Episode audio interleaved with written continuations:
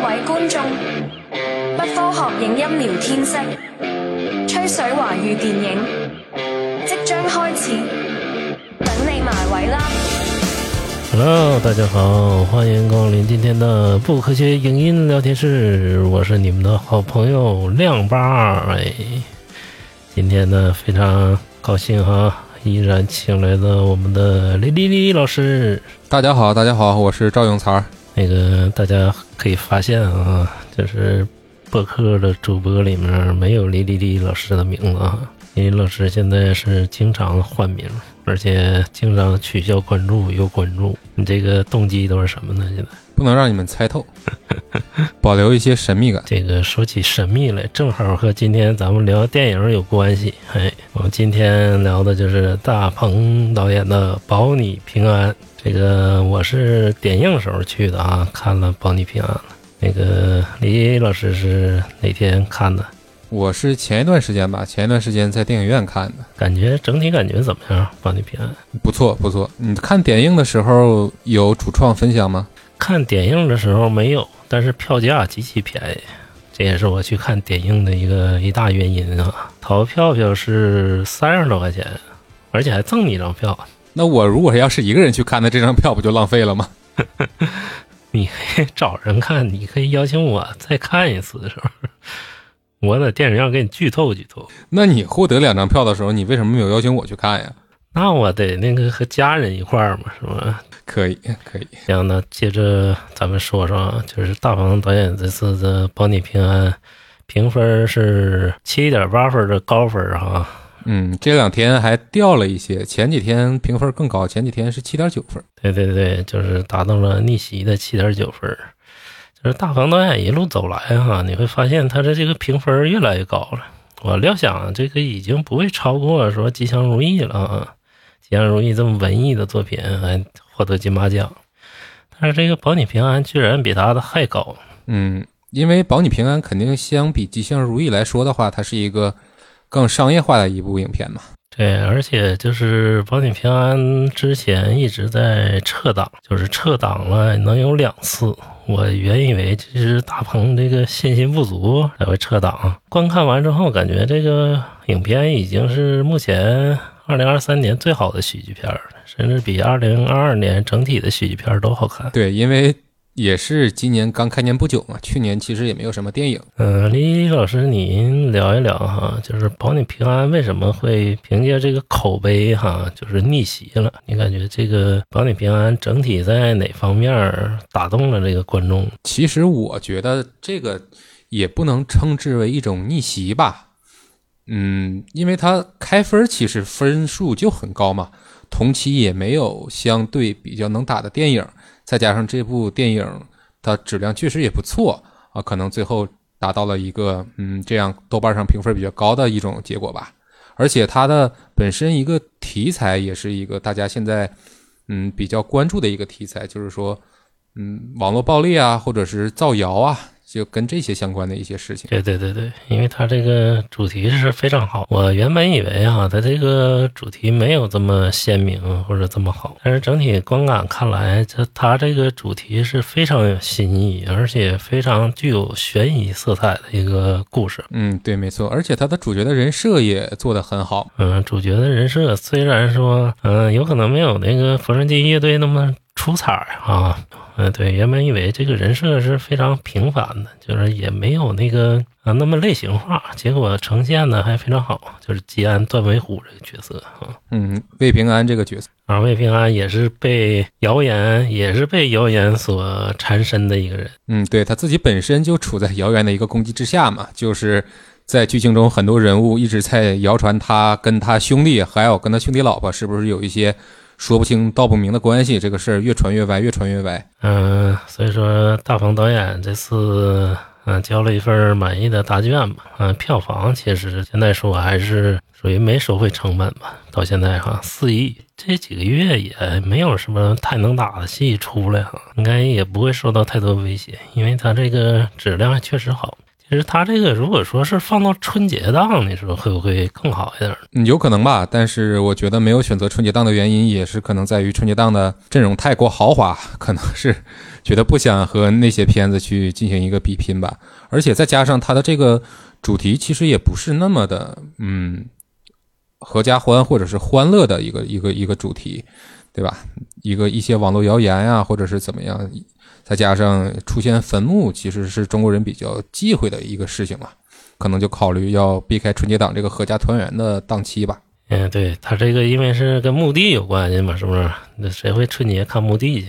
这这估计也是那个，呃，避开春节档和这个新年档这个主要的原因啊。嗯。可能是会有这方面的考虑吧，这也是我个人的一个推测嘛。然后《保你平安》这个电影啊，整体来说，它所表达的其实是非常作者化的一个东西。你比如说，大鹏这次就是在类型片的基础上，嗯，做了很多表达，比如说白马的这个出现呐，嗯，对，白马的这种意象、意象化的表达、意象化的处理，然后用了很多就是公路片的元素啊。那种行侠仗义的感觉啊，然后做了很多作者型的表达，就是你感觉他在作者型表达这方面做的够不够？其实是不够的，这个也是我对于这个片子感觉到一个遗憾的原因吧，就是他太想往商业化的方向去走，导致大鹏有很多自己想更想抒发、更想表达的东西，他没有能更多的放到这个电影的叙事里。对对对，你像。我所了解哈，大鹏导演就是之前说过，他就是不想让那个韩露这个角色，就是他一直为韩露证明清白嘛，是不是？给他那个辟谣嘛，就是他对韩露这个角色，他一开始想表达是什么呢？就是韩露这个人，他不想放到电影里去表现这个人，就是他想直到最后，他都不想让观众看着，就是韩露究竟是什么样的人。这个人就不会出现。嗯，当然，这种如果是这种能呈现出来，是一种很好的方式嘛。就是说，把这个角色完全留白、留白化处理，让观众自己去想韩露究竟是怎么样的一个人。甚至说，在看到影片里魏平安为一个素未谋面，这样就达到了魏平安和观众都对这个角色是有一种素未谋面感的这么一个人，对吧？我为了一个素未谋面的人，我和观众是同一个视角。那么你们观众看我魏平安去为。这样一个素不相识、未曾谋面的人去做一些行侠仗义的事情，那可能这样观众的感受和魏平安的感受在某种程度上能达成一致。这个也是大鹏导演这个有所保留的地方。他一开始是非常偏执的，后来，呃，也可能被资方所，嗯，裹挟吧，裹挟又说的大了。嗯，如。对，如果是走成这种特别个人表达的，就是刚才咱们说的那种感觉，韩露从头到尾不出现过，只是以白马的这个意象来替代韩露的话，那么可能因为它毕竟要挣钱嘛，它是其实归根结底它是一个商业片，它不是一个文文艺片，对吧？那如果是采取之前咱们刚才说的那种方式，可能抱着看喜剧或者是看大鹏搞笑的这些观众进来看完了之后，会一头雾水，不知道你大鹏你在干什么。其实。如果用这种拍法，是会对观众的要求比较高。如果你是选择对观众要求高的一种方式来呈现你的影片和故事的话，那么你就要面临你的票房会很不尽如人意的一个结果。我估计可能是最后大鹏和资方啊，或者怎么样，有一个肯定会有一个博弈和取舍的过程吧，最后导致呈现出这样的一个影片来。放到了大家的面前吧。对对对，因为投资也是很大的，所以说没有什么太大的腕儿啊，大腕儿都是客串的。但整体上，它动作戏啊，还是有一定的那个，就是资本的加持吧，是不是？才把场面搞这么大。嗯，其实如果这个白马的意象能从头一直用到尾，韩露从头到尾不出现的话，其实是一个怎么讲很高级的一种处理方式吧。你刚才说完那个。那种那种感觉之后，都让我想到了《老人与海》。《老人与海》最后的结尾就是说，老人圣地亚哥在梦里见到了狮子，那个狮子就是代表老人那一种永远不认输，人可以是被啊摧毁，但是不可以被打败的那种精神、那种信念嘛。那如果把这个白马放到这个片子里，其实会有这种很高级的感觉，但是嗯，也是很遗憾嘛，没有跟大家见到。你说完了之后，我自己内心我也我也其实感觉很遗憾，我更希望是能看到。那样一个更偏作者型表达的一种电影，充满了意象啊，充满了导演个人的一些遐想的一个东西。我其实是更希望看到那样的那样的一个片子。而且这个如果白马的一乡一直用为解，表达了这个魏平安真正说在侠义精神上的一个呈现。嗯，没错，其实白马也不一定完全代表了韩露嘛，他一定程度上其实也是魏平安内心的一种折射。我虽然，嗯，大家也也都在说我，我吉安段威虎不是什么好人。我生活中也过得不太如意，但是其实魏平安和韩露的心灵其实是有一些相似的，他们两个都是某种程度上洁白无瑕的人嘛。其实像影片里也借那个王迅啊，那个角色我忘了叫什么，但是演员是王迅演的那个那个角色，你还有印象吗？嗯，他跟对对，他跟董事长泡澡的时候，他不就用他的嘴来评价了一下魏平安这个角色，说这个平安哥他是怎么讲？恶鬼脾气，但是是菩萨心肠的这样一个人。然后就是魏平安这个人物借别人嘴，其实一下就是丰满了起来哈。嗯，没错，甚至你可以看到周围人对他的感觉和对他的反应。你比如他的老婆，嗯，其虽然他们两个已经离婚了嘛，但是他老婆在后期对他的评价其实是跟他的女儿说：“你爸这个人不错嘛。”还有他老婆的现任丈夫，就是大潘演的那个角色，其实也。也对魏平安抱着一个很友好，甚至是说有，对对对对，甚至是有一些尊敬的这样的一个态度。其实这样你就能看出来，魏平安在了解他的人的心目中是一个什么样的形象。其实大鹏要是做一些作者型表达，可以学学钟孟宏啊，但是钟孟宏可能在票房上不太尽如人意。对，我觉得这个可能也是因为。大鹏对于《吉祥如意》票房结果的一种失望的体现吧，也有这样的可能性。你看，《吉祥如意》其实就是一个非常作者型、非常大鹏自我表达的一个片子。但是，知道《吉祥如意》的人在我身边啊，咱们爱看电影的人肯定不聊了。在我身边，就是偶尔会去电影院呀的这样的人群，我跟他们聊《吉祥如意》，他们表示不知道。我一说大鹏拍的，他们表示啊，那可能是一个喜剧，我们想回去看一看。但是我说完了《吉祥如意》的这么一个故事的大概的内容，还有影片表达的一些东西之后，他们表示很无聊，不想去看了，就是这样的一个感觉。作者型表达上，其实他在《吉祥如意》里已经呈现出来的他的优势了。嗯，虽然啊，我对《吉祥如意》后半段有一些呈现上的意见啊。嗯，那你是对如意有一些意见是吧？对对对，我对吉祥没意见。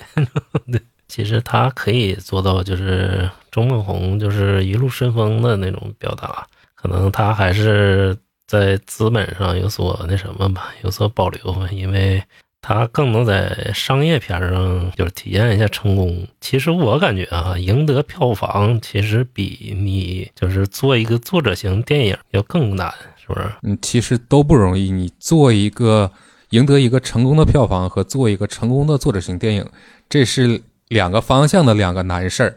当然了，你说你拍一个烂片儿，对吧？你这个就无所谓了。也很少有王晶那种烂戏还能赢得票房，这个更值得尊敬。其实那环境和工业化程度毕竟是没有办法和人家相比嘛。嗯，其实你说这个王晶这个例子，我觉得。倒跟大鹏有一些相似之处吧，比如说，你能想象到王晶有一天拍了一个文艺片吗？你在网上看对这个片子的评价还有口碑之前，我觉得你是不敢去电影院看王晶拍的文艺片的吧？嗯，我看过，这不好意思，我全看过。王晶拍文艺片其实不怎么样，有那个特别好的文艺片哈，就是《笨小孩》，不知道你看不看过？那我还真没看过。呃，那是谭耀文演的一个偏商业催泪的电影，属于文艺片范畴。这个他是个全才，他只不过是不想拍这个文艺片而已，是吧？嗯，人就是想挣钱嘛，拍喜剧挣钱。接着说说就是《保你平安》的喜剧元素哈。为什么说就是二零二三年我看过最目前为止最好的喜剧电影？哎，你说《保你平安》的笑料为什么说比《开心麻花》要高级许多呢？这个我觉得可能是因为，嗯，相对他的招数会比较多吧。你比如说《保你平安》里很显而易见的，它有一些黑色幽默的元素啊，还有肢体幽默、巧合幽默的一些元素。其实，大鹏作为一个东北人出身嘛，他也是赵本山的弟子之一，他跟嗯这个赵家班的关系很不错。他的一些喜剧表达里，有一些相对麻花来说更偏向咱们这一代人从小看的那些，嗯，不管是春晚呀，还是马大帅啊那些那种的幽默形式，其实是咱们比较嗯吃这一套的。我觉得可能是大鹏相对于麻花的一个它的一个优势吧。因为他其实很少有语言的梗哈，不借助语言梗把观众逗笑，其实就是一种很高级的笑料哈。对你比如说一开场，大鹏要去看他女儿的那一场戏，被保安拦在那个音乐厅外边，他顺着那个杆子爬了上去，其实那个就比较有效果吧，对我来说。而且就是后面有一场极其经典的喜剧戏啊，非常震撼我，我已经笑出眼泪了。就是那场在大鹏在密室找李雪琴的那场戏啊，真的我就是好久没见过这么经典的喜剧戏了，你知道吗？嗯，那场戏都可能有点惊声尖笑的意思。就是比如说那个他们有几个人啊，就是那个那叫于洋洋，对于洋对，还有老四老四他们几个人。嗯，还有那个一个女演员哈，嗯，他们是一个，然后呃，大鹏进去又是一个，大鹏属于误打大鹏嗯，大鹏扮演了一种闯入者的角色嘛。嗯，其实于洋他们在这个阶段扮演的是那种，嗯，跟观众以及主角都有信息误差的不明真相的小丑的角色。其实于洋在这一阶段是负责主要的笑点提供嘛。大鹏进来了之后，他以为大鹏也是这个密室其中的一个环节，他自以为非常聪明的说啊，我想出了逃离这个密室的方法，大家跟着我走啊，或者怎么样，看他怎么跑。但是这个于洋的这个角色经常被自己这种嗯自作聪明吧，导致了一种更滑稽的后果，就是说他虽然想自作聪明，但是他总被自己的这种小聪明给吓到。其实这是一种嗯，通过一种信息不对称造成出来的一种嗯错位的喜剧效果吧，可以是这么讲。对对对，错位的喜剧效果，还有巧合型的喜剧效果。因为大鹏他也不知道李雪琴在哪儿，他就一直找，找的过程中这个巧合，然后再加上呃于洋和老四他们碰见大鹏的这种巧合，好几个巧合加在一块儿啊，这个喜剧元素一下就爆棚了。然后再加上那些密室里的 NPC 的演员，对对对，而且加上其实也是一种主角目的与当前戏剧环境的一个冲突，这其实也是一个笑点。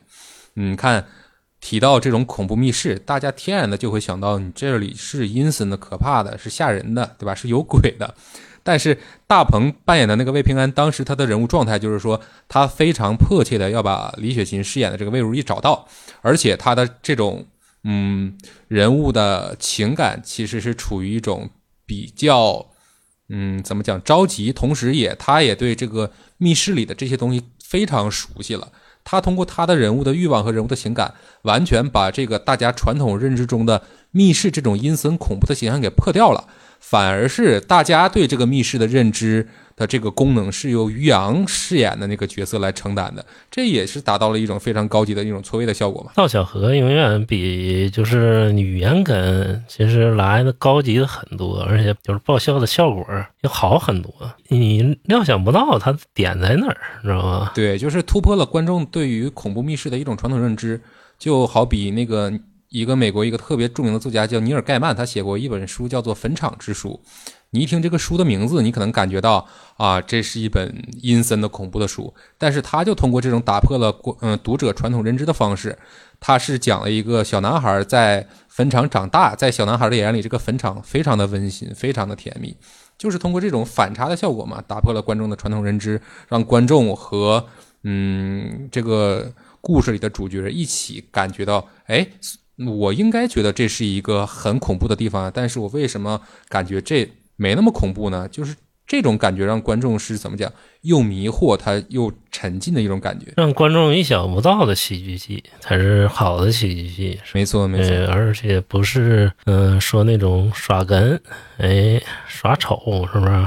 嗯，对对对，其实魏平安这个角色，在我的印象里，他整部片子里都没有怎么扮过丑，嗯，是区别于对，是区别于大鹏呃第一部电影《煎饼侠》那里，《煎饼侠》那里大鹏饰演的那个，嗯，就是饰演大鹏吧，《煎饼侠》里的那个大鹏，他其实有的时候还是在扮演一个小丑的角色，逗大家发笑，但是这里。嗯，大鹏的喜剧技巧明显，你看到他比那个时候已经成长了。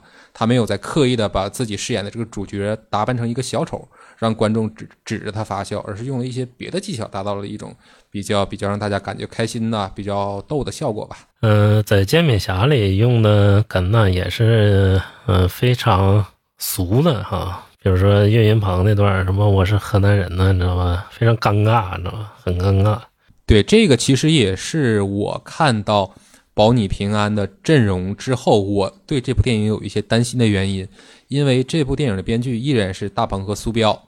大鹏大家很了解了，苏彪大家不是很了解啊。嗯，苏彪就是对苏彪就是跟大鹏常年合作的一个青年编剧吧。煎饼侠还有缝纫机乐队，还有现在的保你平安的剧本都是由苏彪来撰写的。你看前两部，嗯，缝纫机乐队和煎饼侠，你是能看到。你确实是能看到这个编剧的进步，但是你依然会感觉这部这两部电影里也有一些很不尽如人意的地方嘛，对吧？但是到了这一部《保你平安》之后，我其实是看到了，嗯，苏彪这个编剧在编剧技巧上的一些进步和改善吧，我其实也是挺为他开心的，嗯，而且让我感觉担忧的原因还有另外一个，就是说，嗯，他们之前对人物的设计，其实你会感觉出来，煎饼侠和缝纫机乐队。都讲了以同一个故事，对对对，煎饼侠里的大鹏，还有那个缝纫机乐队里的那个那叫什么成功，著名经纪人成功，他们两个其实是同一个人，他们经历的困境，他们做的事儿啊，甚至到剧本中段、剧本结构上一些东西都是很相似的。所以在看《保你平安》之前，我会对这些东西有一个担忧，我怕又看到了大鹏再一次重复自己，但是嗯，也是比较。惊喜吧，大鹏没有在这部《保你平安》里继续重复自己之前的套路，因为什么呢？其实前两部大鹏太想讲自己的东西了，就是煎饼侠也是，然后包括缝纫机乐队也是，因为大鹏非常热爱摇滚嘛，是不是？然后他太想讲自己的东西了，他会有主观的意识去嗯开发剧本，然后到《保你平安》的时候呢。就是抛开主观意识，真正想讲另外一个故事的时候，嗯，没有自己热衷的东西的时候，他就会保持一个平稳的心态啊，正经去开发一个故事。对对对，没错，而且是相比前两部，嗯来说吧，他这一部也有了一些比较严肃的内核和表达。对对对，严肃内核表达，就好像咱们刚做博客哈。嗯，就想讲的都是自己的事儿，然后讲咱们喜欢的电影。听我们早期博客的听众哈，都会发现我们早期讲的全是老电影啊，经典电影啊。但是看老电影的人也许太少了，就是很少有那个人会去听。后来追上热点之后，哎，大家渐渐听得多了，也会回顾一些这种老电影。就是，嗯，跟大鹏老师这个一样吧，我感觉就是可能刚开始拍电影的时候都想拍自己的故事，然后带入自己的主观情绪。后来不带入自己的主观情绪后了，嗯，你也会认认真真的做一些创作。然后咱们接着说说保你平安这些，嗯，杂糅的元素哈。为什么它这么满啊？今天我研究了一下，是因为它里面元素非常多，非常多。嗯，它也有喜剧啊。有小孩儿，有校园，然后也有悬疑，因为它本身就是整个就是都是一个悬疑的故事。对，究竟是谁造的韩露的谣？对，而且还有这个贫富差距，这种阶级矛盾，然后还有公路片的元素哈。嗯，对对，它整体的是一个偏冒险型的故事，所以说它。有公路的元素在，但公路元素呢，直接就把各种人物都能带出来。就是一路上能遇见各种各样的人，所以说看点比较足。李李李老师给大家分析一下哈，就是这个从你们的角度哈，编剧的角度来说，是不是杂糅的元素越多，就是剧本越好写呢？还是说那个看点就越足呢？整个的电影的看点，这个不一定啊。你杂糅的元素多，其实这个东西有点像做菜。你不是说你你你做一道菜，你往里放的料越多，你比如说海参是好菜，对吧？鱼翅是好菜，鲍鱼是好菜，龙虾是好菜，你把它们几个放到一起，你没有一个特别好的厨子来调剂调味这些东西，你放到了一起就是一个拼盘嘛，你呈现不出一个很好的效果。但是你如果是你会做这个菜，你把这些很好的食材放到了一起，你可能最后端上了一个很好吃的菜。那区别其实就是在这儿嘛。那这些元素就是汇集到一块儿。嗯，能呈现好的话，是不是非常难呢？嗯，当然是很难。但是这个话其实分两头说啊。其实至于我来说的话，我觉得他把这么多元素放到了一起，是因为嗯要撑叙事，因为这个是对对对对对，因为想为韩韩露伸冤啊，或者是想找到是谁给韩露造的造谣这件事儿。嗯，其实你。说简单会很简单，对吧？你可能三十分钟就把这个人给找出来，就把这个事儿给解决掉了。嗯，但是你一个电影不可能只拍三十分钟啊，所以说可能想通过更丰富的元素，让把这个故事抻得更长一些，同时也让观众能在不同的嗯情节里、桥段里获得他们自己的一个观影乐趣吧。我觉得这个可能是比较。嗯，成功的一个地方。对对对，而且他从前面哈，前面是一个偏悬疑的故事，然后之后一直在追溯到底是谁造的谣，然后中间开始就是寻找造谣者的过程中，嗯，它每个桥段都不一样，甚至有这个恐怖哈这个元素在。然后之后在贾冰那个桥段呢，他又有一些就是嗯。美式的那种就是无厘头的元素，然后后面还有就是紧接着就是公路片的元素了。它其实就是整合的是非常好，但它是也是每一场每一场戏的这么呈现。对他每一场戏有自己想嗯突出表达的重点，以及这一场戏单独的设计的一个亮点吧。这个嗯确实是在单场戏上来说是做的很不错的。但是至于我来说，其实是觉得有一些零散吧。嗯，零散就有拼凑的痕迹，是不是？对对对，没错。这个我觉得可以放到咱们放到后面再说。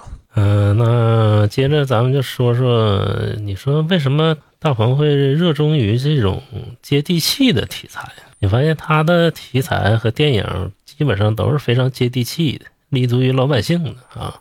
嗯，比如早年最开始很早了，他一开始涉足影视时候的那个《屌丝男士》，对吧？嗯，跟周星驰差不多吧，都是立足小人物啊。但是周星驰的想象是天马行空的，大鹏的想象还不至于那种天马行空的地步，是不是？你说他题材这么接地气哈，就是有一点什么好处在电影创作上？嗯，从他本人本身上来说，他其实自己就是一个挺接地气的人嘛。你看，对对对，他从来在电影里，甚至他的一些宣传或者他的微博里，他从来不不玩高大上，也不是去会假装扮演一个精英嘛，对吧？他其实是一个怎么讲，和观众没有距离感的这么一个文艺创作者，大家跟他会感觉比较亲。你不管说喜欢他的人，还是说嗯讨厌他的人，他我觉得都会有一个共识。就是会感觉大鹏是我们身边的一个人，我不知道你有没有这种对，我不知道你有没有这种感觉，对对对，特别亲切，对对，就是因为观众太过于了解他了，所以可能大鹏搞那种嗯怎么讲，装成一个文化精英，他去拍一些东西其实是没戏的，甚至他的上一部那个《吉祥如意》嘛，我觉得他拍的也是一个很接地气的一个题材嘛，讲农村的一些事情。对对对，那如果他如果真是想扮演一个城市精英，他拍了一个如果吉祥如意是一个发生在城市里的带有一些哲学思辨的故事，那我觉得可能是怎么讲，大鹏有可能会拍出来吧。但是观众对于他搞这种精英或者是中产叙事的要求就会变得更高。嗯，比如说拍一个哲学题材、哲学思辨的，或者是拍一个历史题材的，换一个导演拍，可能大家会。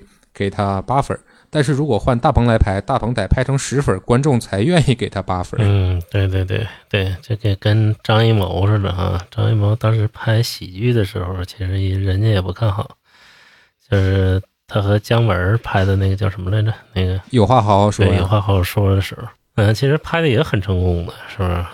对，但是嗯，因为他是张艺谋，所以大家可能对他有别样的要求，或者是对他有一个固定的认知。所以说，你去做这种事情，我们觉得别扭，可能会这种感觉。就好比你一个你一个川菜厨子，你突然做了一个锅包肉，对吧？你你做的是很好吃啊。我们吃完了之后，一问厨子谁呀、厨子四川来的，但是你可能总会感觉啊，好像哪儿怪怪的。嗯，其实大鹏身上他这么地接地气，我觉得他怎么讲？他身上其实有一种嗯中国的天然的政治正确的一种身份吧，就是一种草根逆袭。这就是中国梦嘛，是不是？扎根于中国梦的一个人。对对对，没错，这也是咱们中国的普通观众或者是普通百姓非常喜欢的一种叙事嘛，就是所谓的英雄起于草莽嘛。你看，比如说张张颂文还有郭德纲，他们其实观众这么喜欢的，是因为我们感觉他们是从我们身边走出去的这样的一种人，是感觉我在生活里可能我在哪儿见过这个人，或或者是啊、我感觉怎么越看他越跟我生活里认识的某某个朋友这么像啊，他身上的一个特点。对他没有把自己变成一种精英化或者是偶像化的导演，比如说提一些，嗯，算了，不提名字了，提一些演员吧，对吧？一些流量演员，大家觉得这个人是你四五十泥偶，他是没有生命力的一个人，你不会感觉自己和他有任何的亲切感。他可能就是一个高高在上的一个偶像，希望大家膜拜的这么一种人。但是你像大鹏、赵本山啊，或者是像沈腾啊这样的人，其实都是很接地气、很贴近大家的生活的人。其实，对对对，而且大鹏，我觉得他，嗯，比较令人欣赏的一个点，其实也在于这儿吧，就是说他应该也很能够很明确的知道大家喜欢他的这个特质，对吧？就是这种亲切感。但是他其实并没有用这种他自己特有的这种所谓的屌丝的身份吧，来为自己在宣传上造势啊，或者是用这一点希望赢得更多观众的好感，他并没有这么做。其实我觉得是挺不错的一点。嗯，其实他还是没有架子的，就是跟观众也没架子，所以说他呃拍摄的电影也是扎根于草根的，嗯、描描写的都是底层人物。嗯嗯嗯，尤其是当当代社会的一些宏大叙事让大家觉得越来越跟我们的普通生活脱节的时候，愿意有一些嗯草根出身的文艺创作者愿意给我们提供一个草根的视角去观察这个世界，去看这个世界，其实是让大家会很有好感的。对，再有一个也是跟喜剧相关，嗯，只要是跟喜剧相关的电影，很少有精英阶层的喜剧电影，你会发现，嗯，少有说有钱人的喜剧电影，但是你要有有钱人的喜剧电影，他中间也得变成穷人。嗯，有钱人的喜剧电影不是没有啊，就是冯小刚早年的那个《私人定制》，其实那个就是有一点儿中产喜剧了吧？嗯，那不是中产帮底层底层圆梦吗？对呀、所以他那个东西呈现出来就很别扭嘛。中产帮底层圆有钱人的梦。嗯，对，就是最后宋丹丹的那个故事。然后接着说说就是保你平安的缺点和不足嘛，啊，嗯、我认为哈，就是他的节奏有点过慢，就是开场那一段啊，嗯，慢在哪里呢？就是他开场其实真的没把人带进去，比如说呃车门那段梗玩的也不是很乐，是吧？然后在跟乔杉修车那段，其实也很尴尬啊。其实那一段呢，我他是不是想把大鹏宇宙给带进来呀？乔杉演的那对乔杉演的那个胡酿，就是纯粹故意呗，是不是？可可能会有这样的一些小心思吧？我觉得是。啊，你感觉呢？就是它的节奏是慢嘛？和反正和后面比起来，前面节奏真是过慢了，它讲述的有可能太多了，嗯，带入到韩露那儿啊。对对对，前面其实跟后面的主要叙事是有一些割裂的嘛。前面的几分钟一直都在讲大鹏和女儿的事情啊，嗯，甚至是我在看这儿的时候，我非常的疑惑，因为我看了剧情简介我才去看的电影嘛。他前几分钟一直在讲大鹏和他的女儿，他的女儿有了一个新的家庭，大鹏作为一个这么一个不着调的父亲，想去看女儿的演奏，一直在讲这样的事儿，我就会感觉，嗯，怎么不是那样一个戏吗？怎么突然变成了一个家庭剧了？会会对会给我这样的感觉。而没有电影那种感觉了，搞得跟电视剧似的。嗯，对对对对，有有点松散，节奏确实有点慢。但是当他一进入到他电影的嗯主线叙事之后吧，这些问题可能也都不见了。对对对，而且他两段叙事里，就是父与女之间两段叙事哈，女儿那条线可能稍显弱一些，嗯，只不过是表达，嗯，孩子的遭遇和成人的遭遇是一样的，是不是？嗯，对，进行了一个对应。其实对于我来说的话，嗯，我觉得他的不足之处就在于魏平安的这个人，他是缺少人物弧光的嘛，就是所谓的。人物的一个成长性的体现，对，你看他其实他一出场，他就是一个怎么样大侠的形象，对吧？他其实是有一点儿那种莽撞人鲁智深的感觉。我遇到了一个让我打抱不平的事情，那么我不管我付出什么样的代价，我都一定要把这件事情给办到底，我把你的忙给帮到底，为了我的一个承诺。对吧？鲁智深就是为了金翠莲的一个承诺，三拳把那个镇关西打死了。你看魏平安也是为了他跟韩露，可能都不能称之为一个承诺吧，就是，嗯，对，反正他就是去为韩露做了这些事情嘛。但是你看到电影的最后，你会感觉出来他和最开始的魏平安有变化吗？我没感觉出来，反正。对呀，你看他从头到尾其实都是这样的一个。嗯，想为韩露做事的一根筋的人，你就感觉他是缺少了咱们所谓的一个人物弧光吧？这个当然是严格从剧本的层面上来分析的话，会缺这么一个东西，会让人感觉到有一些遗憾吧。但是整体你看下来，你也没有会觉得让你出戏的地方啊，或者怎么样，其实是没有特别大的所谓了。对对对，还是咱们前面那句话，他的。人物性格几乎都是别人口中讲述出来的，而且就还有刚才咱们聊的那种感觉嘛，就是嗯，元素比较杂糅丰富。那是不是因为是为了让电影时长更长一些呢？所以导致了这个电影故事讲的让我感觉是有一些片段感和割裂感，甚至产生了一些电视剧感。我个人觉得这一点，嗯，他做的不是特别的好。嗯，就比如说要找李雪琴，她设计了一个密室的桥段，要找贾冰，他嗯去找贾冰，去一次一次一次的递纸条，最后和贾冰坐在一个桌上吃饭。嗯，对对对，而且还有一些关键信息的给出，其实是相对生硬的，而它过渡的要再圆润点就好了。嗯，对对对，你你其实是看不到他们在获取。这样一个关键信息的过程中遭遇的，怎么讲？对主人公本身造成的困难，以及对剧情推进上产生的困难，其实是这个是缺少的，是更核心的一个东西，它是缺少的。可能我觉得主创也是会意识到这样的问题吧，所以才会把这个过程变得这么花哨。当你已经完全被花哨的过程吸引了注意力的时候，你可能就不会有功夫去想它里面是不是缺少了一些内容上的东西。嗯嗯，对，这个可能也是一个我觉得不那么好的地方。再有一个就是说，大鹏和呃这个魏平安啊和他的女儿之间，他们两个人的关系，我觉得缺少一种进步感。这个进步感，嗯，是什么呢？就是说，上来他其实和他的女儿是没有。嗯，怎么讲？绝对的隔阂，对吧？他们没有灵魂深处的隔阂，唯一的隔阂也只不过是大鹏去送花去晚了，他女儿觉得他不怎么靠谱嘛。但是你没没有看出来，他女儿对魏平安这样的一个父亲有着什么不理解或者是讨厌的地方，对吧？这个其实他是没有的。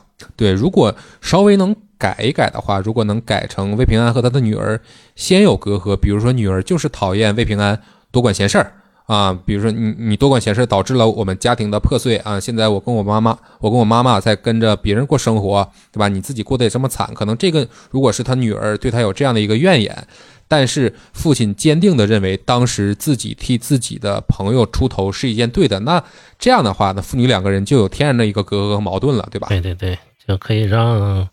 父女之间这个情感更圆润、更丰富了，是不是？对，更丰富一些。你父女之间的情感还是需要一条弧线的嘛，不然就会产生你刚才说的那种感觉，认为他女儿的这个线其实是和主线关系不大，也对魏平安这个人物影响不大。那话说回来，如果是在开始这样设计，女儿是对父亲有一个不理解，但是父亲是希望女儿理解自己的，对吧？嗯，但是在过程中，如果父亲坚持在做自己认为对的事情，比如就是替韩露嗯申冤昭雪这件事情，在这这个过程中，他们两个的关系可以是一直在嗯弥合，一直在修复。等到故事的所谓的高点的时候，就是说女儿和父亲完全达成和解的时候，那么再让女儿遭受到校校园霸凌的这件事儿，那么这件事儿可能就会对魏平安产生一个巨大的心灵打击。就是说啊，你看我坚持做这件事情，对我女儿产生了影响。她虽然抚平了我们的父女关系，但是导致我女儿遭遇到了人身危险。那么我还会，我还要不要继续这么做下去呢？其实这个就是说对人物的一个拷问嘛，可能观众也会带有这个思考，就是说你魏平安做这件事，你付出了代价，那这些值吗？你还想要为韩露继续这么做下去吗？但如果这个时候剧本里再让女儿反过来鼓励父亲，女儿跟父亲说：“我做这些事，我做了我认为对的事，我也鼓励你作为你认为对的事情。”那么这样既能给魏平安一个动力，又能在这儿让父女达成一个完全的和解。其实这样的话，父女的这个感情的弧线其实就饱满了。然后你还有别的认为就是不足的地方吗？嗯，别的不足，好像我我一直在说不足。当然，我承认这是一个很不错的片子啊，但是肯定嘛，是金无足赤，人无完人，它该有不足，还是说不是说代表我对这个片子有什么偏见啊？这个肯定是 得得得得得先声明，观众们不要不要不要误以为我我认为这个片子不好或者怎么样。还有一点就是说，是最后一点，李李老师说的不对，可以在评论区骂他，对，欢迎大家友善的交流。在评论区找赵永才。就欢迎大家友善的交流。嗯这是剩下唯一的一个点吧，就是我觉得这个片子里怎么全员好人啊？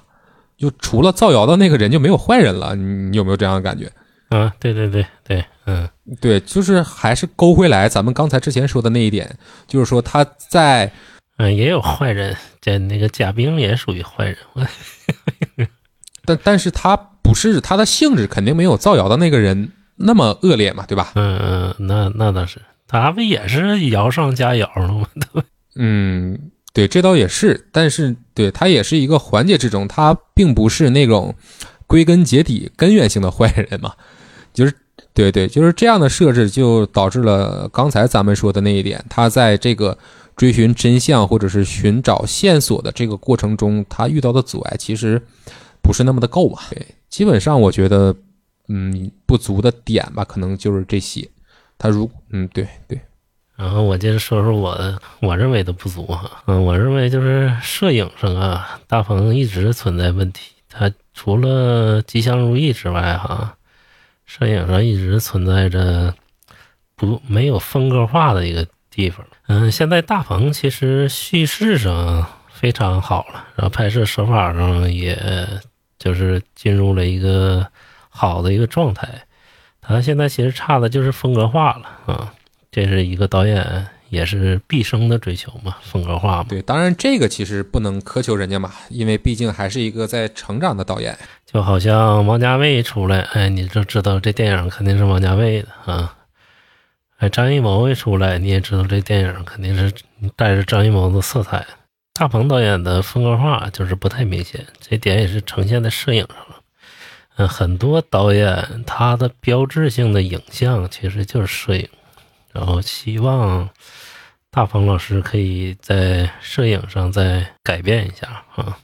如果大鹏能在摄影上更加强一步啊，肯定是他会有更亮眼的表现和成绩。当然，这个咱们肯定也是抱有期待的，也是希望他越来越好嘛。嗯，再有就是，嗯，你说大鹏老师应不应该抛弃市场，然后让自己的片子说更有表达一些，就是像《吉祥如意》一样，是不是？就是能不能在艺术和商业之间找到这个平衡点？嗯，像张艺谋一样，是吗？嗯，对，这个我觉得也是可能应该是大鹏作为导演在导演的人生之路上去探索的一个课题吧。你看，这刚才其实咱们也聊《吉祥如意》了，就《吉祥如意》，你看在也上院线了，甚至也拿到了一八年的金马奖，吉祥的短片嘛，拿拿到了一八年的金马奖。但是那个片子在市场上并没有一个很好的结果。你就好比早年间冯小刚也有这样的事儿啊，他拍了一个《一九四二》，对吧？他是自己过瘾了，自己爽了，华谊赔了，但是他为了 嗯让华谊挣钱，他给华谊拍了一个那个私人定制，就导致了骂声一片嘛，很不成功的一个片子，但是票房很成功嘛。其实是对他自己导演艺术生涯的一种怎么讲摧毁吧？私人定制这个片子，但是我觉得成熟的方式啊，可能就是像你刚才说的张艺谋，或者是像早年的银河印象，嗯，杜琪峰嘛，嗯，对对对，你看他们一方面，他们其实就有怎么讲两条流水线吧。一方面，他们去搞那个都市爱情，就是刘德华、郑秀文啊拍的那些片子；还有一方面去搞杜琪峰自己喜欢的，就黑社会啊，就比如这种。你看你，你像都市爱情这个东西，你是保证了票房，保证了挣钱。黑社会的票房肯定不如瘦身男女啊或者龙凤斗这种好，但是它是嗯导演想去拍的，想去表达的一个东西。你在这个上面，你把握住一种平衡，我觉得可能是一种嗯不错的方式吧。这个也是，我想大鹏可能之后的作品啊，他之后今年还要上一个《热烈》这部电影，这部电影之后可能他会拍一些更加文艺型的作品哈，有可能。嗯，因为他这个除了吉祥如意之外啊，他可以看到大鹏导演两两条腿走路这样一个姿态了啊。对对对，又是能在市场上有一个亮眼的表现，同时如果也能满足他个人在电影上的一个表达，这肯定是大家都希望看到的一种结果嘛。这两者的之间的大鹏啊，都是受到观众啊一部分文艺青年的喜欢。这肯定是一个大鹏乐意见到的一件事，票房和口碑可以双丰收啊。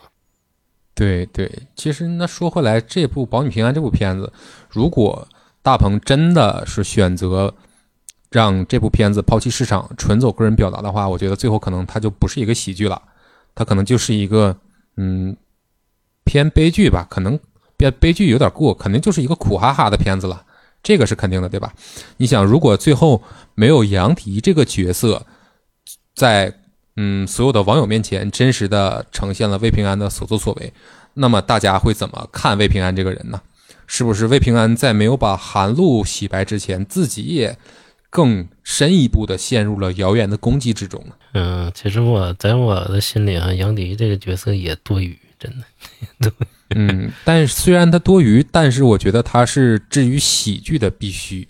没有杨迪，那魏平安说不清楚了呀。他你又抢人骨灰，又抢车，又跑到了赤峰，你在做什么？你在干什么？那么一切事情可能只有魏平安和观众知道。那最后魏平安依然可能会面临好几年的牢狱之灾啊！再加上谣言缠身，这样一个很悲凉的结局。嗯，对。之后可以警察公之于众嘛？是不是？嗯，对，当然是可以选择警察公之于众，但是这种一句话的形式，你当然没有说通过一个角色、一个桥段把这件事扭转过来的这样效果强大。嗯，对。再加上杨迪演的实在太烂了，我操！杨迪之前演那个《西游降魔篇》，我看还可以啊，《西游降魔篇》他演一个小妖，脖子喷血那个，对吧？对对对。在那个《保你平安》里，杨迪这角色真是，他简直就是本色出演，看着就烦的。嗯，接着就是说说大鹏这个为什么如此进步神速哈？咱们从头开始捋一捋，就从煎饼侠到缝纫机乐队这个阶段。嗯，你说煎饼侠哈，他的控制能力那么差，就是他第一次拍电影，然后几乎就是透支了咱们对他的这个希望啊。因为当年我也是在电影院看的，嗯，几乎是备受煎熬啊。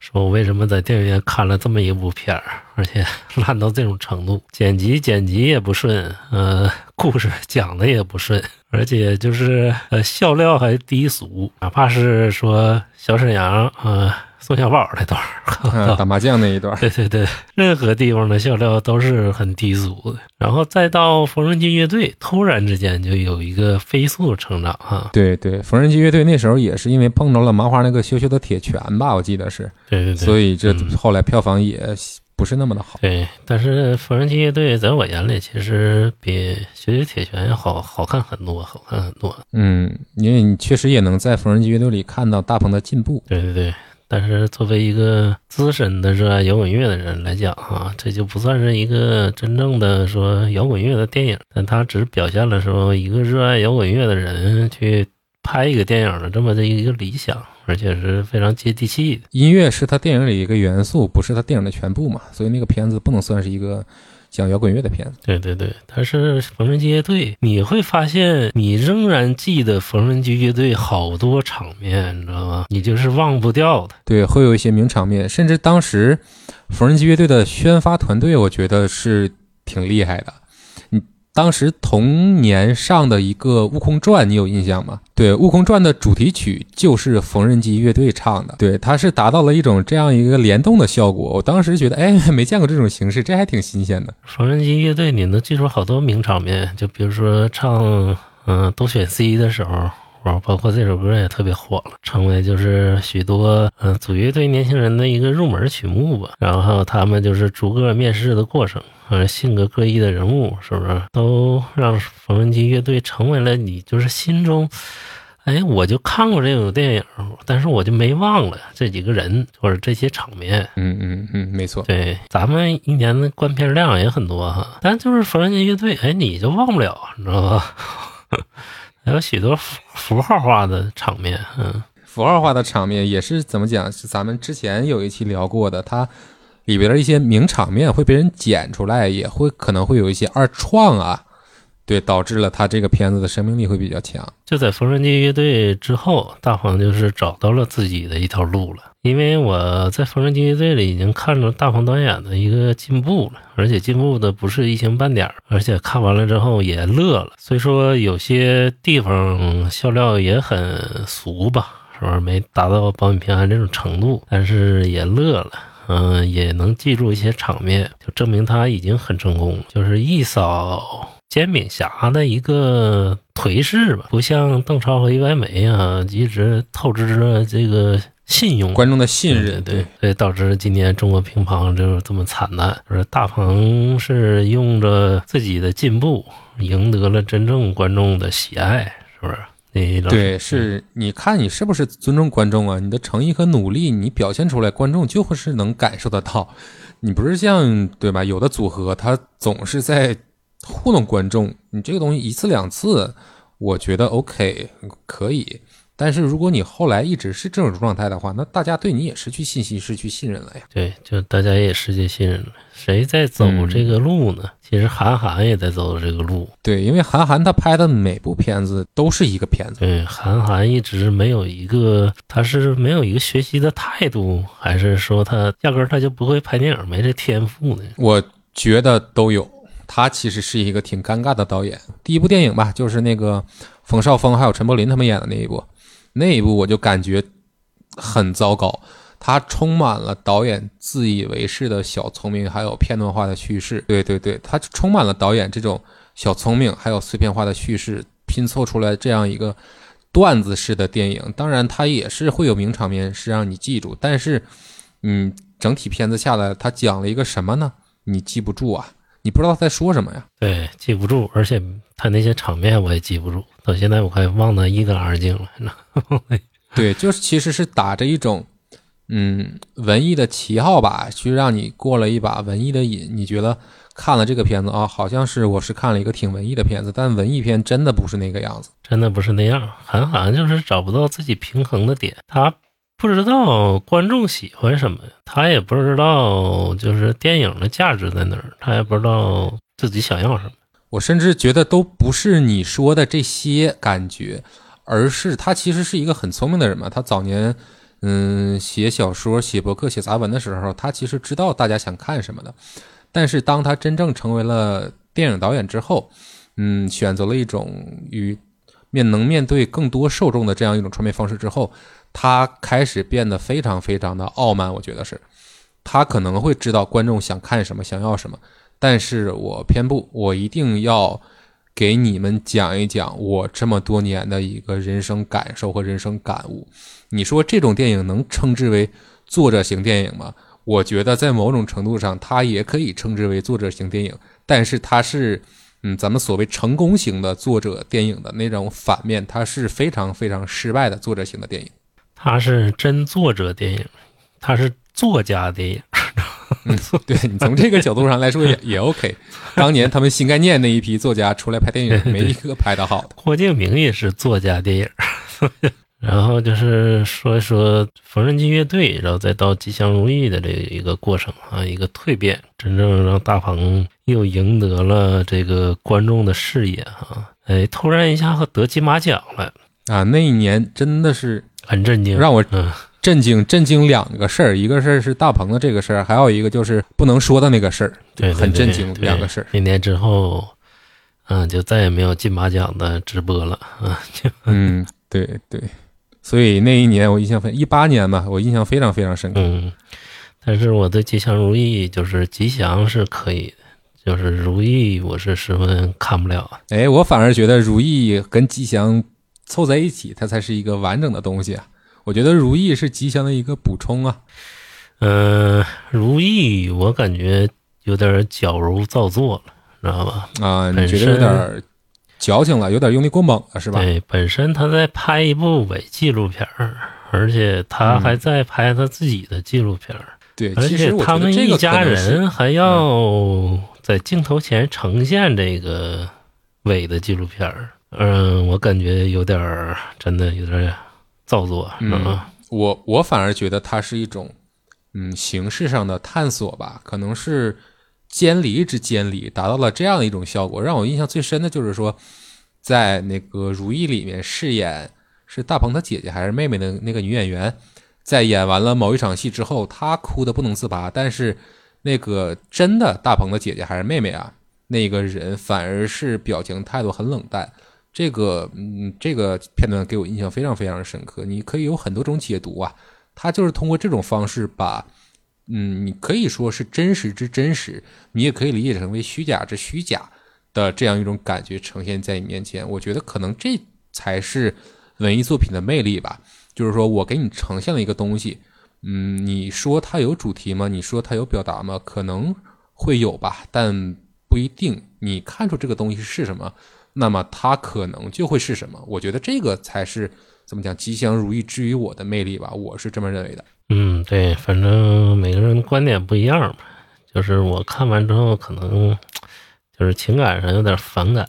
嗯嗯，你就还是觉得用力过猛，对吧？当然，这个也是呃，不是用力存在一起。我感觉就是拍自己吧，你拍自己的时候，或者拍自己的家庭的时候，就偏假，你会带入一种主观情绪在，你知道吗？嗯嗯嗯嗯，对。但是你拍别人的时候是客观情绪在。但其实也也不一定吧，这个也分怎么说呢？《红楼梦》写的也是自己家的事儿啊，但是当然当然不能一起比啊，反正是一个差不多的一个例子吧，反正不不好说，难说，可能引起大家的讨论啊，欢迎在评论区骂我，或者是夸你，找圈赵永才就行啊，艾特我呢也不是骂你呀，这是咱俩的号。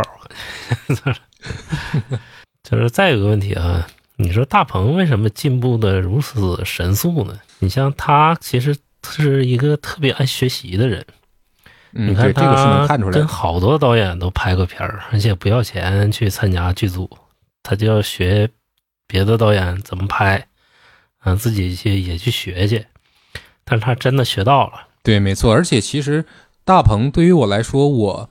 嗯，认为他很不错的一个点就在于他早年演《屌丝男士》的时候，对，当然是《屌丝男士》放到现在的语境里，你可能会比如说他不尊重女性啊，或者怎么样。当然，另外一个话题咱们不在这谈啊，就是单纯的在聊大鹏在《屌丝男士》中的表演。他并不是一个专业的演员出身，对吧？但是他在《屌丝男士》里饰演了很多各行各业不同的小人物。他在《屌丝男士》里的表现，我觉得，嗯，是比较成功、比较亮眼的。他演的那个角色，可能我就相信你会是街边的一个算命的先生，你是饭店的一个大厨，你是一个保安。他的学习能力，我觉得在《屌丝男士》时代，可能就有一定的体现和展现了吧。对，再加上刚才你说的那那个，他这么多年经常会去不同导演的片子里去出演，我相信他肯定在片场也是会留意导演怎么拍，可能也会结束了之后和导演一起聊啊，或者怎么样，这个是肯定的。嗯，你像他无名都参与了哈，也饰演了好多角色。然后你看，还举一个反面例子啊，还是韩寒啊。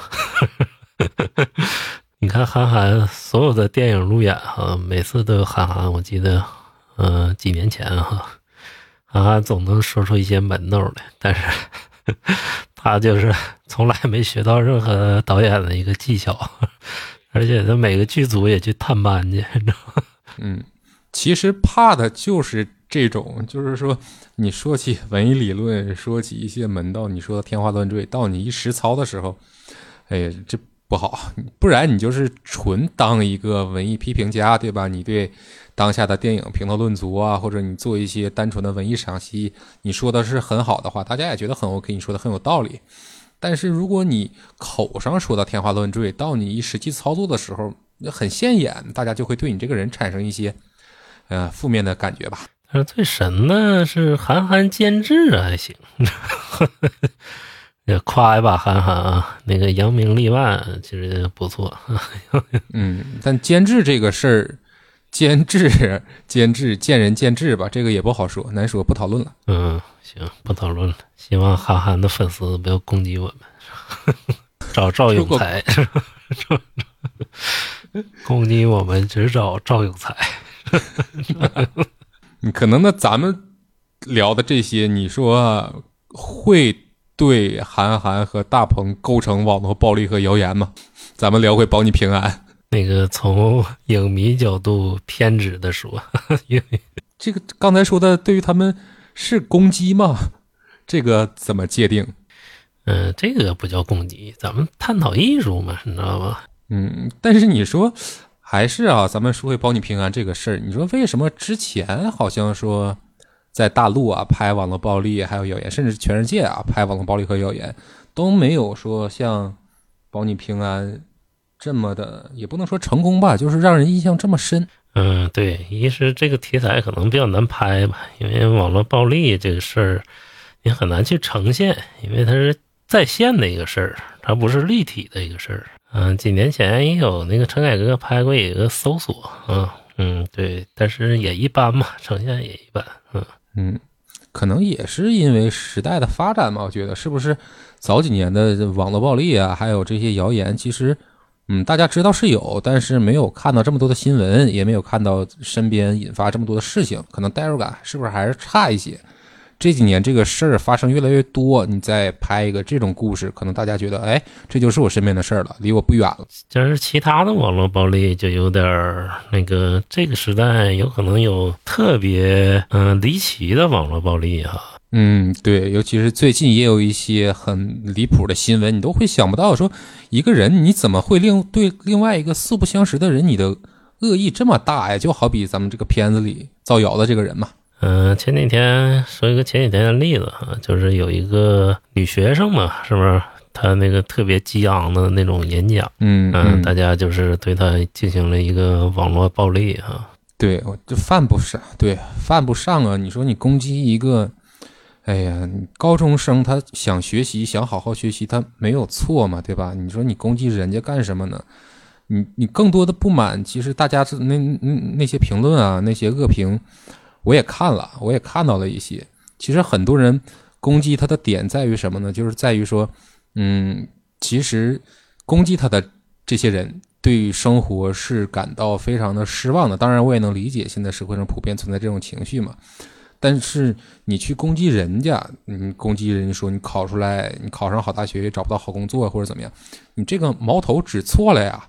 是谁导致的这样的现象？你去又去攻击谁，对吧？是谁让大家哪怕考上了好大学，也没有一份稳定的、体面的工作，对吧？是谁让大家三十五岁会面临一个危机，对吧？你要找准矛盾的根源，你不要去攻击一个手无寸铁的一个普通的高中女孩，人家想考高分，人家没错。我相信你在读高中的时候，你也想考一个好成绩，对吧？对呀，对呀，嗯，为什么要攻击人家呢？是不是？对，其实我觉得这个可能就是，嗯，权利吧。这个可能说传媒也是一种权利，对吧？对，就是咱们所谓的是媒体的权利。早年间，甚至说记者也是会有一个很好的称呼嘛，就是无冕之王，因为他们代表了一种权利，他们能为大众发声，他们能为某些事情去发声。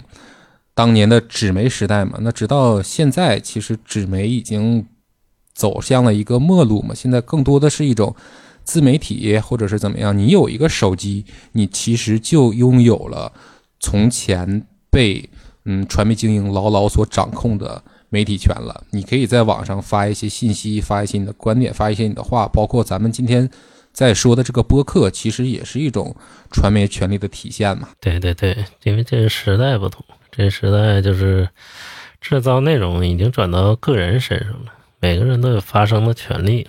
但是发声权利它没有门槛的时候，就会导致一些谣言呢、网络暴力的存在了。对对对，你其实是技术的发展会怎么讲，导致一些主要传播载体的变化。你看，从文学史上你就能很明显的看出来，唐诗宋词，但那个时候大家都在写些诗和词，到了明朝之后，一下变成了一种市民文学，小说开始流行了。那小说为什么会流行呢？是因为当时的技术已经发展到了，咱们的印刷术再加上经济比较发达，所以说这个纸质的印刷品会流传的很广，所以大家不再去写诗和词，他们已经不是主流的文学形式了，而开始转向小说，对吧？你像到了现在，那其实主流的文学形式，那其实就体现在可能是网文或者是文学通过影视的形式跟大家呈现，这就是技术的发展导致了一种怎么讲？传媒权力的下移吧，是可能是我自己总结的，也不一定对啊。你看，其实这个就导致了一种现象的出现，就是说，嗯，今天大家每个人手里都握着所谓分散化的传媒权利，这就导致出现了很多不同的声音嘛。这个我觉得是一个双刃剑吧。它虽然打破了传统文艺精英对于传媒权利的垄断，但是可能也会带来很多海量的垃圾信息。也会出现一些负面的一些东西，比如说网络暴力，比如说刚才咱们说的人肉搜索，其实这就是一个双刃剑。咱们在一边在享受着技术发展为我们带来的便利，同时也要承受技术发展给我们带来的麻烦，对吧？从网络时代吧，谣言开始变得有更有杀伤性了。嗯对对早在多少年前可能没有杀伤性，就是人传人嘛，是不是？嗯，人传人，你如果传不到我的耳朵里啊，或者那我其实这个事情对我来说就是不存在嘛。但现在你传一个谣言，那我可能上网一看，它就是针对我的，我立刻就能感受到，我变成从一个不在场的状态变成了一个在场的状态。甚至前两天也有那样一个事儿啊，就是一个也是一个女孩，她染了一个粉色的头发，但是她被网上很多人无端的指责、谩骂和攻击，导致她最后心情非常沮丧，很不幸的，他选择了轻生。你看，这其实也是一种，哎哎呀，这这太无耻了！网络暴力真的无耻，就抵制啊，抵制网络暴力。对对对，而且咱们做嗯、呃自媒体的啊也要紧紧的牢记自己的使命啊。不忘不忘初心，牢记使命 啊！你这个太正能量了，这个好哈，对，这个结尾好。就好像电影里啊，大鹏去孤儿院采访啊，然后那大妈问你是什么媒体，是不是？嗯，大鹏自媒体大鹏说我自媒体。不管网络还现实，不要造谣，对吧？你对一个东西了解就是了解，不了解就是不了解。哎呀，别瞎说。人家网就是电影里那个人不就是吗？为了看小说，想充那个九块九，他不才去网上造谣？你你这这太不应该了。而且造谣的成本极低，嗯、罪极小，对，而且这个源头不好找，希望就是大家可对，可能也是这部《保你平安》电影之于我们的一个现实意义吧。就是说，不要造谣，不要造谣。你一个谣言对于一个人的攻击会非常非常大。对对对，而且近几年哈，电影评论上也会也在出现这种状况哈，就是无名也是深受其害哈。对对，身边感觉很多事情都会和这个事情有关，就不要网暴，不要造谣。对，当然理解大家生活啊、现在经济下行，大家生活不如意，生活戾气大，这每个人都是啊，我们两个也是啊，对吧？也是生活一一堆焦头烂额的事情，但是你你得有一个做人的良知跟底线，对不对？你不要去造谣，而且同时也是怎么样呢？就是说，当你真的面对了网络谣言的攻击或者是侵袭，你要及时的寻求帮助，及时的寻求公安机关的介入，对吧？你要把对你造成伤害的人及时绳之以法，你不能把世界让给他们，对不对？嗯、那本期节目就到这里结束了。嗯、感谢大家收听不可觉影音聊天室。欢迎给我们评论、留言、分享、点赞。对，欢迎大家在评论区多多留言、点赞，然后关注我们。感谢今天感谢李丽丽老师，也谢谢大家的收听，主要是对，也感谢大家的收听。大家可以在小宇宙、喜马拉雅、网易音乐、QQ 音乐、苹果播客里听到我们的节目，在每个平台都可以点赞、留言、评论。感谢大家收听，感谢，嗯，下期拜拜见，拜拜，拜拜拜拜。拜拜。